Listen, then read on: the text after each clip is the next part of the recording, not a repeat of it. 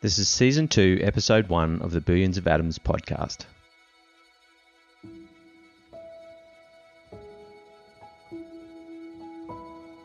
Have you ever pondered the threads connecting us to the stars? The Billions of Atoms podcast explores these questions and more. Where science meets spirituality, personal stories reveal universal truths, and meaning becomes a shared journey. We delve into human connections, one story at a time. It's an auditory journey reclaiming humanity through the atomic bonds uniting us, exploring meaning, purpose, and personal growth. Join us on a reflective journey through modern landscapes, personal challenges, and the eternal quest for understanding.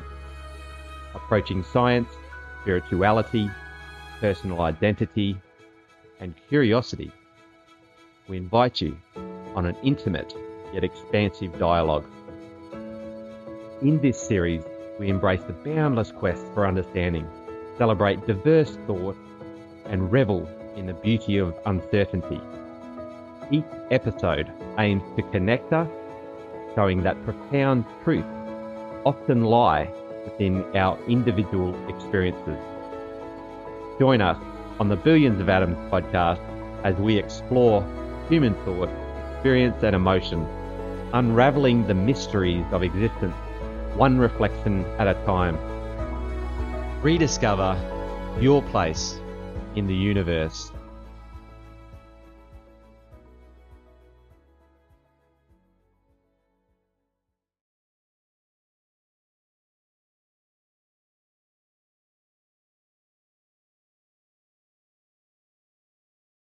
Imagine this scene in your mind's eye. A child of 11 years old, me in fact, standing at the base of a small hill at the end of a driveway that curves its way up to the entrance of a typical country hospital in Western Queensland. Two large white buildings stand on top of the hill, separated by an awning that stretches across the driveway. The awning is illuminated by bright white fluorescent lighting. It's the early hours of the morning. The only sounds are the buzz of fluorescent lights, frogs, and crickets. The fluorescent lights are illuminating a 1964 model Ford Falcon, painted in a brilliant white. It's parked under the awning on the driveway of the main entrance to the hospital. Against the mist of, and the blackness of the early hours, the white car shines bright and radiant. The whole scene, in fact, is sending an orb of light out into the misty, dark sky, as if a halo is enveloping the scene. As I walk slowly up the hill, reflecting on what had occurred in the hours before, I am struck with confusion. Moving up the hill and walking around the car ahead of me towards the passenger side, I see that the car has been painted in two tone. From the passenger's side door to the rear panel, it has been painted in bright red, in a pattern resembling flames licking their way backwards towards the rear, fanning out from a single point widening in a brilliant red hue. I'm confused because I never knew that my father's car was two tone. It was only after a minute of contemplation my exhausted mind was able to process what I was seeing. This was not paint, it was blood. It's a vivid memory that still lingers in my mind from my childhood. It was a time when our small family had escaped to a quaint country town in Queensland. Seeking refuge from the violence and chaos and pain of life with my father, we found solace in this new place. And for about six months, things felt as if close to normal as we had ever experienced in our lives. But beneath the facade of happiness lay an ever present fear that one day he might find us. And then one day he did. We were confronted with the man who has caused us so much pain and suffering. He turned up on our doorstep. He was uninvited and he was unwelcome.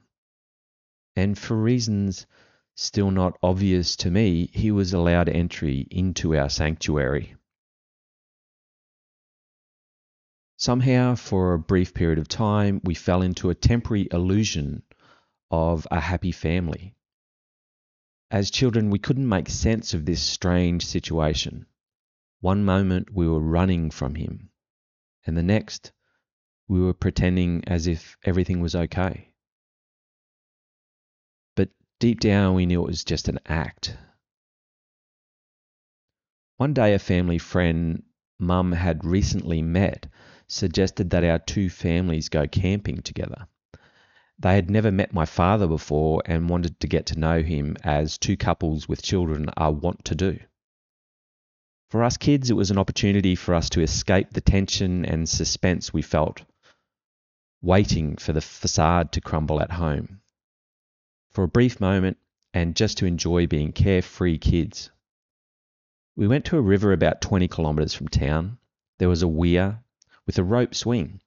And we spent the whole day playing in the water and laughing and having fun with the other kids. It was a brief respite from the turmoil of our lives, from the tension, from the suspense. It was a beautiful memory that I will always cherish. We pitched tents and set up camp that night as the adults sat around a crackling fire, sipping on drinks. Us kids were lost in our own world, playing and laughing inside the tent. But it wasn't long until we heard raised voices arguing. They continued as we pressed ourselves into the earth. I remember laying flat and hiding myself under my sleeping bag in a vain attempt to melt into the dust as a means of escape. The kids from the other family did not have the same sense of dread, and they were talking and asking loudly what was happening. Me and my siblings knew better, and we just hid away and remained quiet. Hidden under the sleeping bag, I heard the familiar sounds of aggression and violence. The grunts of a physical altercation between two men. The sounds of fists hitting flesh the hisses and the huffs of physical exhaustion from two men involved in brutality against each other. These are the sounds I was very familiar with, and I tried my best to unhear them by imagining myself melting into the dust beneath me. And then I heard these words that significantly altered my level of awareness. My father yelled, Shoot me. Just fucking shoot me. This was a new reality. In all the years of exposure to violence, the tools I had seen to express fear and violence were very personal and intimate. They were fists, knives, furniture, cutlery, dishware, and even vehicles. But nothing strikes fear in my mind more than a weapon like a gun. Everything else to that point in time in my life that was used to harm or to hurt or to scare was multi purpose. The plates that were thrown, their main purpose was to eat food from. The knives used to poke through the louvers of our room and pry them open when my father was locked out of the house, stabbing their way through as we watched in horror were a utilitarian tool used for carving our Sunday roasts. The fists used to beat my mother or my brother were also capable of mowing the lawns, of assembling my bicycle, or earning a living in an occupation to provide food and shelter. But a gun, A gun has one intended purpose to kill. Its single purpose is to project death. And hearing these words, just fucking shoot me, I knew was an escalation unlike anything I had ever experienced. It tore me out of my desire to melt away, and immediately snapped me back to my elbows to sneak a look through the partially open fly on the tent window to verify what my ears had heard. Peering through the mesh of our tent, we saw my father standing there with his arms raised high. He was yelling in a fit of rage. We were frozen, watching from a distance as the two families erupted into chaos. It was a stark, inevitable reminder that even in moments of happiness, our past could come crashing back to haunt us in a fraction of a second.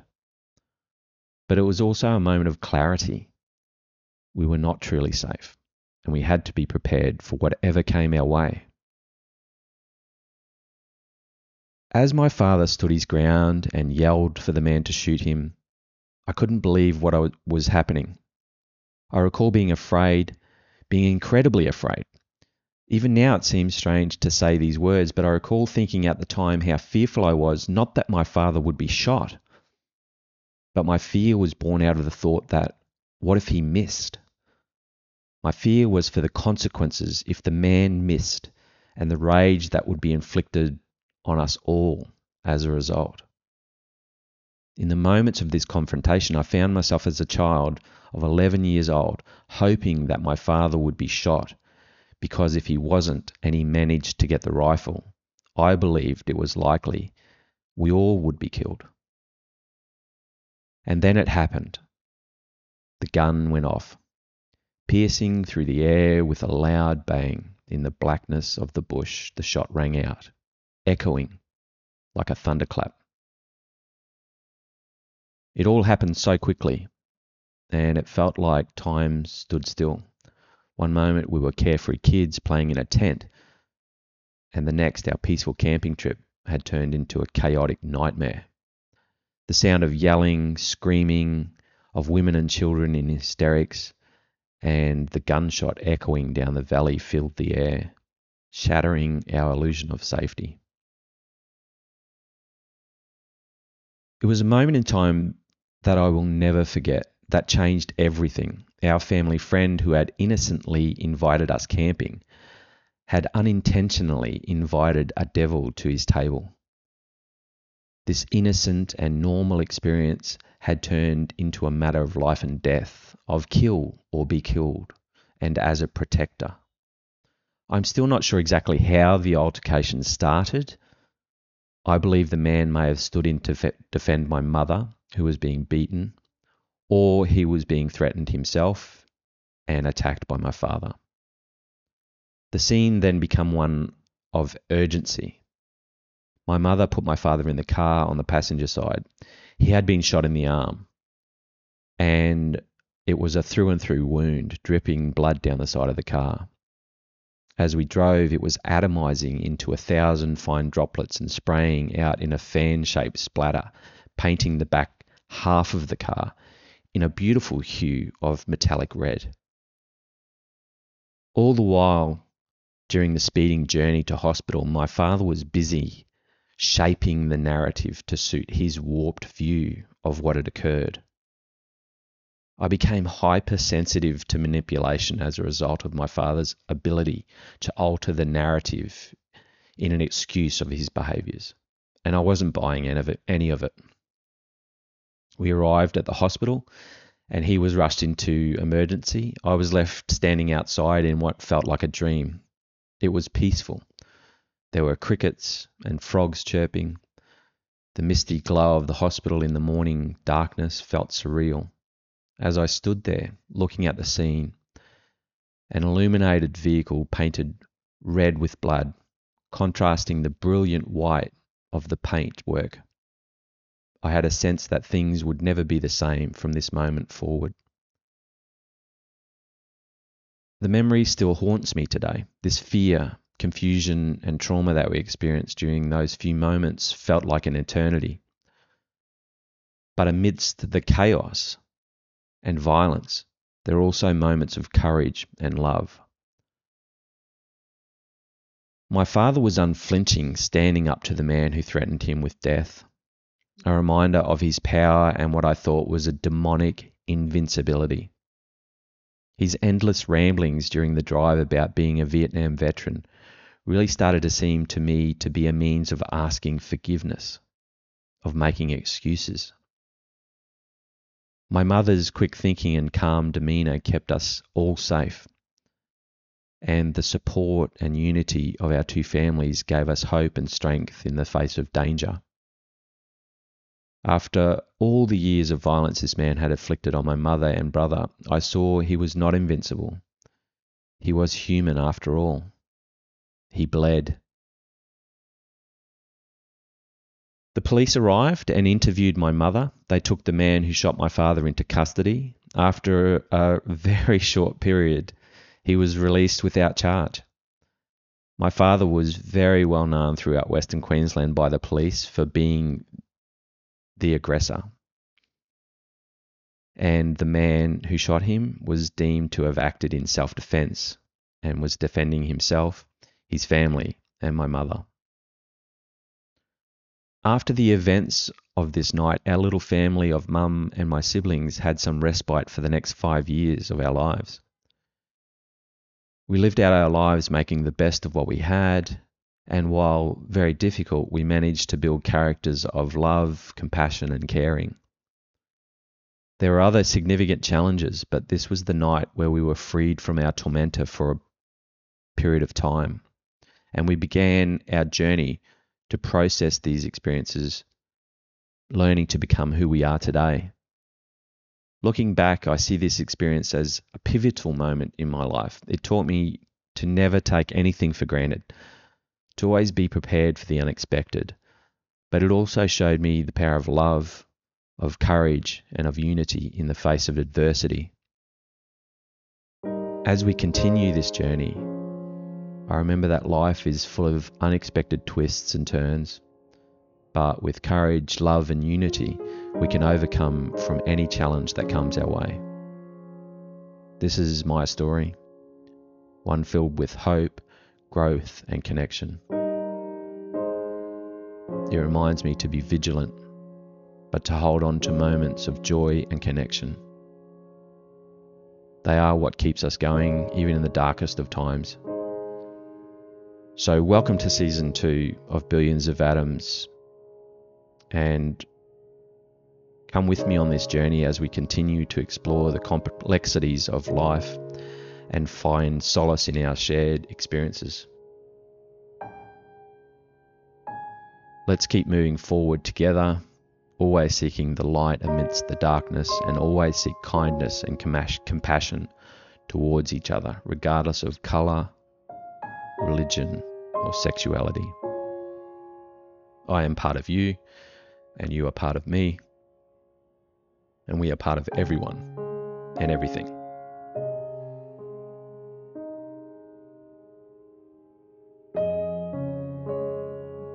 I want to dedicate this episode to my dear friend Dania. I met Dania over 10 years ago in Sydney. We fell madly in love. We had a whirlwind romance, unlike anything I've ever experienced. It was passionate, romantic.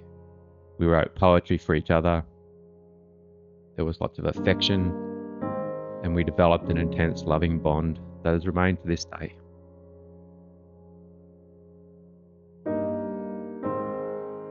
I consider Dania to be an amazing and a unique human being, and probably one of the most human of any human beings I've ever met.